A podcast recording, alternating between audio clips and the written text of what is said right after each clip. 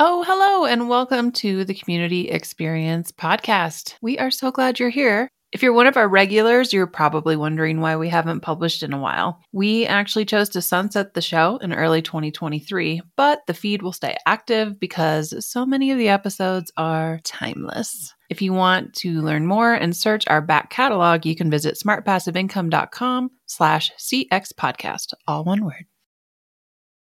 Hey, we have an amazing event coming up the Expert Advantage Workshop Series, where every day for a week, starting on Monday, May 20th, it's myself and another expert coming on to present to you about various kinds of things to help you with your brand and your business. Our brand new experts and residents in pro are going to be there to co host these workshops with me. And you're not going to want to miss it. You'll have a chance to ask all of them questions, and it's completely free to join. All you have to do is go to smartpassiveincome.com slash advantage. Wednesday, May 22nd. We're going to be talking trademarks, copyrights, how to know when to do it, what IP can you do it with, and the common pitfalls that most people fall into when it comes to intellectual property 101 with Yasmin Salman Hamdan. And you're not going to want to miss that on Wednesday, May 22nd. And then finally, to finish off the expert week on Thursday, May 23rd, we're going to be talking with Pamela Slim about how to monetize and scale your IP and position it and package it in a way that is unlike anything you've really been taught before. Incredible value from Pamela and all of our experts on our Expert Advantage Week. And all you have to do to sign up and join and get all the links that you need is smartpassiveincome.com slash advantage. Again, one more time, smartpassiveincome.com slash advantage. Join us on our Expert Advantage workshop series. You're not going to want to miss it. Again, smartpassiveincome.com slash advantage. Hello, friends. And guess what? It's the holidays, the ha ha holidays. And we're taking a couple weeks off from recording new episodes. So please enjoy one of my favorite episodes of 2022, where I talk to Tatiana Figueiredo uh, the first time, actually, we are talking about a lot of hot takes, including freemium communities and just lots of things that I got a lot of really positive feedback about. So here it is again. Please enjoy, and I'll see you live in the new year. I think that connecting people is valuable. My mission in life is to have that work be recognized and paid for. A lot of people building these kinds of businesses are not charging enough and they're waiting for this future time when their audience is going to be big enough. And what's actually happening is a lot of community founders are burning out. They're not making enough money. And everyone thinks of community as something that should be free. And it's not, it shouldn't. And you should charge what your worth is. Well, hello, and welcome to this episode of the Community Experience Podcast. I am your hostess, Jillian Benbow. And today we are talking to somebody I kind of know. Um, you know, internet friend know, of course, because that's how it works now. Um, today, I'm talking to Tatiana Figueiredo, whose last name I asked before we started recording. And then as I introduce her in the episode, I say it wrong immediately. And then I say something to be like, Ugh. so you will hear that you are in on the joke now because I am not hooked on phonics and I can't pronounce anything. So apologies, Tatiana. but Tatiana is amazing. She runs businessofcommunity.co and she helps people learn how to make their community an actual business.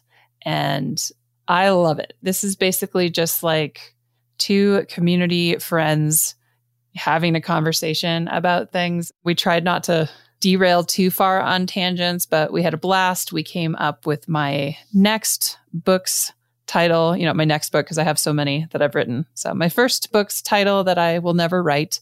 Yeah, it was a lot of fun. So, I hope you enjoy this. I think anybody doing anything in community will absolutely get some good tidbits. But most especially, something I love about Tatiana is she is very intelligent with understanding and then helping people with how to price a community. And so we talk about pricing, membership pricing, and we have opinions. So I hope it is helpful to you.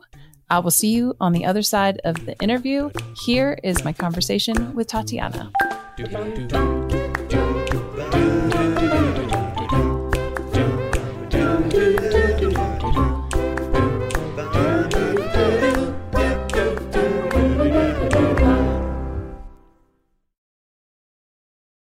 Welcome back, community family, to this episode of the community experience. And I'm so excited because I get to talk to somebody who does very similar things and is super deep in all things community.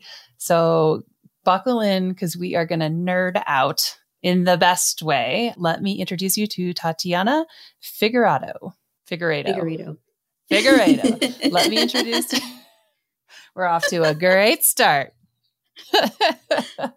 Excellent. Tatiana, welcome. Tell us about you. Who are you? What do you do? Yeah, thank you for having me, Jillian. I'm so excited. I'm a loyal listener of the podcast. Oh, yay. My name is Tatiana. I'm a community strategist and a business coach. And what I do is I help community founders build profitable businesses on the internet. So anything from membership communities like SPI Pro all the way to cohort based courses. I teach people and I coach people on how to really bring themselves to their business and build a business that has community at the core of it. Oh my gosh, you must be so busy right now just considering that like community has become such a, a, like a buzzword in like for better or for worse, but I'm sure you are getting all sorts of calls for help, especially for, and I'm curious, actually let me know, do most people come to you at the very beginning or do they come after they've launched it realizes like, "Oh wait, this takes work. I need help." Who comes to you the most? Usually the second one. I think that's I think I that's it. right. but I think as community people, we've been doing a better job at scaring people from starting new communities lately. Yes. like just saying, this is a lot of work. Look at my stressed out face. So I think it's improving a little bit, but usually it's, and I think it's better anyway, someone who has already tried out building a community, kind of has some experience and like knows what's working and what's not working they have already formulated their questions um, so usually that's when people reach out to me. Yeah okay that sounds good yeah. I can only imagine just because i know in my experience i'm kind of you know on the soapbox like hey i know it's a marketing buzz thing right now especially with the pandemic but it actually takes a skill set and work. So just you know you will have to put work in it you don't it's not a set it and forget it which is like the total buzzkill Right. But it's true. Yeah. And I'm excited to teach those skill sets and to train more people on how to actually do it in, in a way that, you know, doesn't burn them out. Absolutely. Because even as a full-time community manager, I would often get burned out. And like, and that's why I'm always talking about boundaries and prioritizing your own mental health over because the community never sleeps, right? And so if that is my profession and I struggle with it, like, of course, a business owner is going to have the same. And they have so many other things to think about as well. So you have a course, the Build a Community Business course. Do you also work with people one on one? What are all the things you do? I, I actually started out doing consulting. So working one on one with people who, like we were saying, like we're launching new communities. Before that, I actually ran a community for women in tech here in New York that was mostly in person. And at the same time, I was also working at a startup that was building community within really big companies. That's kind of where my experience came from. And then I started doing one on one consulting with people who were launching new communities, relaunching them. That business got really big during the pandemic when people were moving in person communities to online. And then from there, and from all that I had been already thinking about as like a little community soul from a very young age, I started to build out some frameworks and some things that seemed very teachable, things that I was saying over and over again to, to clients one on one. But now we're, we're expanding the business so that we can do both. So, both for people who are earlier on and want to learn all the different pieces of building a community business in a cohort with other people and also people who just need more of the hands-on help and need more more people on their team to to get a community off the ground. So we do both now. Oh, that's amazing. I love it. I'm curious talking to people who as adults get into community and then talking about like childhood interests and personality, it's always just fascinating to me. So tell me like do you feel like you've always kind of been a natural community builder and then you know, as an adult figured out like, wait a minute, I can utilize this skill set as a career? Or were you bringing people together at a young age? I was. So I always think that community builders have their little origin stories. And mine was that my family moved from Brazil, where I was born, to New York when I was 10. So 10 is like, I don't know, for me, it was a really formative age. I was like, I had a little group of friends and that I was leaving to go to a whole other country where I didn't speak the language. And it was that experience of having to pay attention to like this whole new culture and get used to this new culture that really kind of I think set me up to start thinking about belonging, start thinking about connection, start thinking about what community can be because it was almost like I was like manually making friends. Like it was like so natural up to that point. But then when you get here, you're like, oh my God, I really have to figure out what clothes I need to wear and what I need to say and like literally how to speak a whole other language. And I think that all of that is relevant when you're an adult and you're building community. So I think it was from there. I had other jobs that were not in community when I first started working. I was in sales, but I think that the way I approached a sales role was very much community. I was like younger than anyone doing that role and I didn't know what I was doing. So I would like host these big dinners. I would ask all these questions. I would get so curious about what people were, were doing because I had no other choice. Like I really didn't know what I was doing. And then when I was in startups and I was in product, I think product and community are really, really connected. It's all about having conversations, being really curious about people, conflict resolution, making sure everyone's on the same page. So I think I was always approaching things from this community lens. What about you? Oh, I just, I love it. And I can relate because we moved a lot when I was a kid. So kind of different, but but similar and my family's Canadian, so different side of the border mm-hmm. coming to the US. So it was just dependent where we lived at the time. So I was born in Chicago, so I have dual citizenship. But then my brother, who's younger, we actually lived in Trinidad and Tobago, which is wow closer to Brazil. It's off the coast of Venezuela. So we lived there when my mom was pregnant with my brother. So she actually like went to Canada to have him. So he's Canadian, Anyways, so we moved like every few years and lived in different countries all over the US, you know, in Canada. So I, I, I feel your pain on just the when you get uprooted and then you have to start over in a whole new social dynamic. But you, it's much more because one, you had 10 years in one place and like really culture, like it was an entire culture. And then to go to the US, also go to the New York in the US, like, you know, it's its own set of culture and I can only imagine. And then the language thing too. So bravo to you. I hope you found your people without too much pain. I know I I always think of like my childhood was very like kind of lonely. I was definitely very insular and quieter than I am now, I guess, because I was always the new kid. Yeah. I relate to that. Uh, I think I think that a lot of community people do. I think a lot of people who are drawn to this work there's some experience in their childhood that they're bringing out in the work that they do.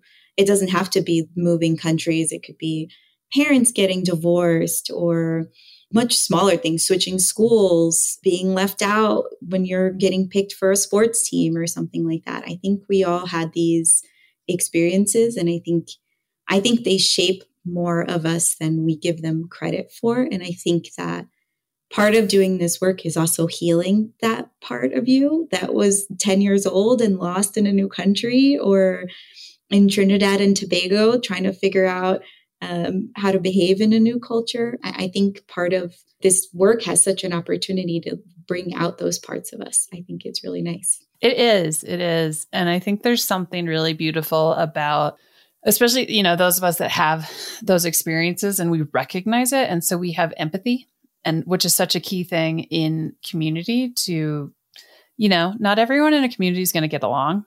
All, all, the time it's not all sunshine and roses and also just being able to look and be like that person really does it. Like i'm going to check in on this person because they might be perfectly happy as a lurker if you will for lack of a better term or as an observer. Somebody said they used the term observer instead of lurker and i'm like that sounds nicer.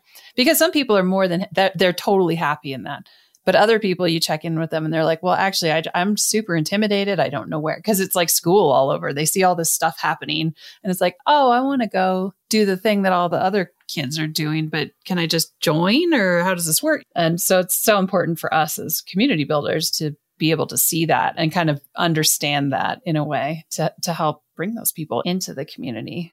I totally agree. Belonging is really fragile. So there are these tiny moments where you notice someone, oh, they don't have their camera on. Why don't they have their camera on? Then they usually do. What's going on? Or you notice that someone used to always show up and they're not showing up. It's easy to just kind of brush it off and not do what you're doing, which is reaching out to them and seeing what's going on, but always keeping that in mind. Everything that I'm saying could be excluding someone here. How can I always make sure to kind of bring people back into the fold. I'll give you an example. I hosted some public events in the last year or so, and I made a lot of internet friends. So there are people who I know who I have inside jokes with when I'm hosting or even attending some of these events. And I started to notice that that could be excluding the people who I don't know yet and who are just coming to to the event. I, now I try to make a point of when someone is saying something in the chat that I know no one else is going to understand because it was from like a course we took together 6 months ago or something else and they're just talking to me making sure that like one I I explain what the joke is and call it out so that everyone is in on it and two that I say like I know this person because I met them on a, an event that's just like this. So it's not like we're not cousins. Like we we don't know each we know each other from the internet just like we know each other from the internet. Totally. And just that making it more accessible so that people see that we're all friends and you're not joining a little clique that's already happening. Yeah. Oh, and that's so powerful too, right? Because you're bringing them in on the joke and, and saying like I met this person just like how I'm meeting you, and we have this rapport, and now we all have it. And just that inclusivity to the new people, but also the nod to the people you have established relationships. Like that is just excellence at its finest. As we're talking, I'm like, it's kind of just high school. yeah. Which is terrifying. But I think as community builders, like we are trying very hard to be the kind, reliable person that it's not about popularity. It's about let's all do this. And so who would that be? Student council? I don't I don't even know. Like come sit at my table. Point is yeah, yeah. It's like we're just we're here to to hang with everyone and and and have fun and make it fun. Be the prom committee. I don't know. I didn't go to a traditional high school, so I should not be speculating on this. I was on the prom committee. oh, well, see, you would know. That'll be our temporary term until we think of a better one. I also don't want to all of a sudden turn community into anything to do with high school, but I keep going there. So I'm curious, do you have the a course and it's a cohort based course. So you have a lot of like live interaction with different people looking to build community. What's a common thread you see pop up with those people? Like, I guess, what about community do they know the least about? What are you helping them with the most? Hmm, that's a good question. Um, there are many answers to this. The course itself, I think, is unique because it focuses on what I call community businesses. So, not a big company that is launching a community to support a product or anything like that, but people who um, are making a, a business out of connecting people with each other, like what you do. And a lot of the challenges that I see are kind of like in the intersections of the different parts of building this kind of business. So, how do you market a product that is around connection? Like, how do you do that in an intentional way that prioritizes the people you're speaking with and is not fear based and is in alignment with the values of your community, for example? Um, and then on the community side specifically, one thing that I see a lot of people make is not not taking enough time to design the the experience that that they're building. So I talk about the three levels of connection that you need in a community. So you need the the big group connection, which is all of the experiences that involve everyone and where you're reinforcing why you're there and the values that the community has. There are small group experiences, which is about like enforcing an identity that you have within the community that you're in. And small groups are usually how people make friends. So ideally, they're meeting each other over and over again. I know that you'll have masterminds, for example. That's a great small group structure, but any small group structure will work. And then the last one is making sure you're encouraging one on one connections. So a lot of people join communities. Their secret motivation of joining community is to make new friends. And it's almost like a thing we don't advertise as community builders um, as much because it makes people feel a little bit losery. Um, but it is a real thing that we are all looking for. And it's when I think about the reasons why I join communities, that's one of the reasons. And as community builders, finding ways that we can encourage those one on one connections in a way that makes people feel comfortable. And yeah, that is again in alignment with your values. So I think that it's a combination of those three levels of experience that makes for a really tight community experience for people where they're going to be getting all of their needs met through the community. And a lot of times when people come to the course, they have only big group experiences or they haven't thought about one-on-one at all. So just balancing that out is one of the the challenges that people have. Yeah. I mean, absolutely. And I love how you put that because it's so true. That like I can see the like funnel, you know, of like the big to small the small being those one-on-one connections and it can be hard especially the larger the community what do you recommend to help people go through that friendship funnel. Oh my gosh the friendship funnel if you will of like from the big group. And then obviously there's some sort of like like you said we do masterminds um, other communities might do other type of like smaller groups. But like especially from that small group to the one-on-one are you recommending people focus on from that small group? Like the people they find there is where they start making the one-on-one connections in the friendship funnel. I love that friendship funnel. Right. Um, I'm looking forward to your your your book called The Friendship Funnel. I love that. oh my gosh. We have a title. uh, whenever I'm thinking about something in community, I think about real life first and I think about how something that happens in real life maps to what we're talking about in online communities. This is a slight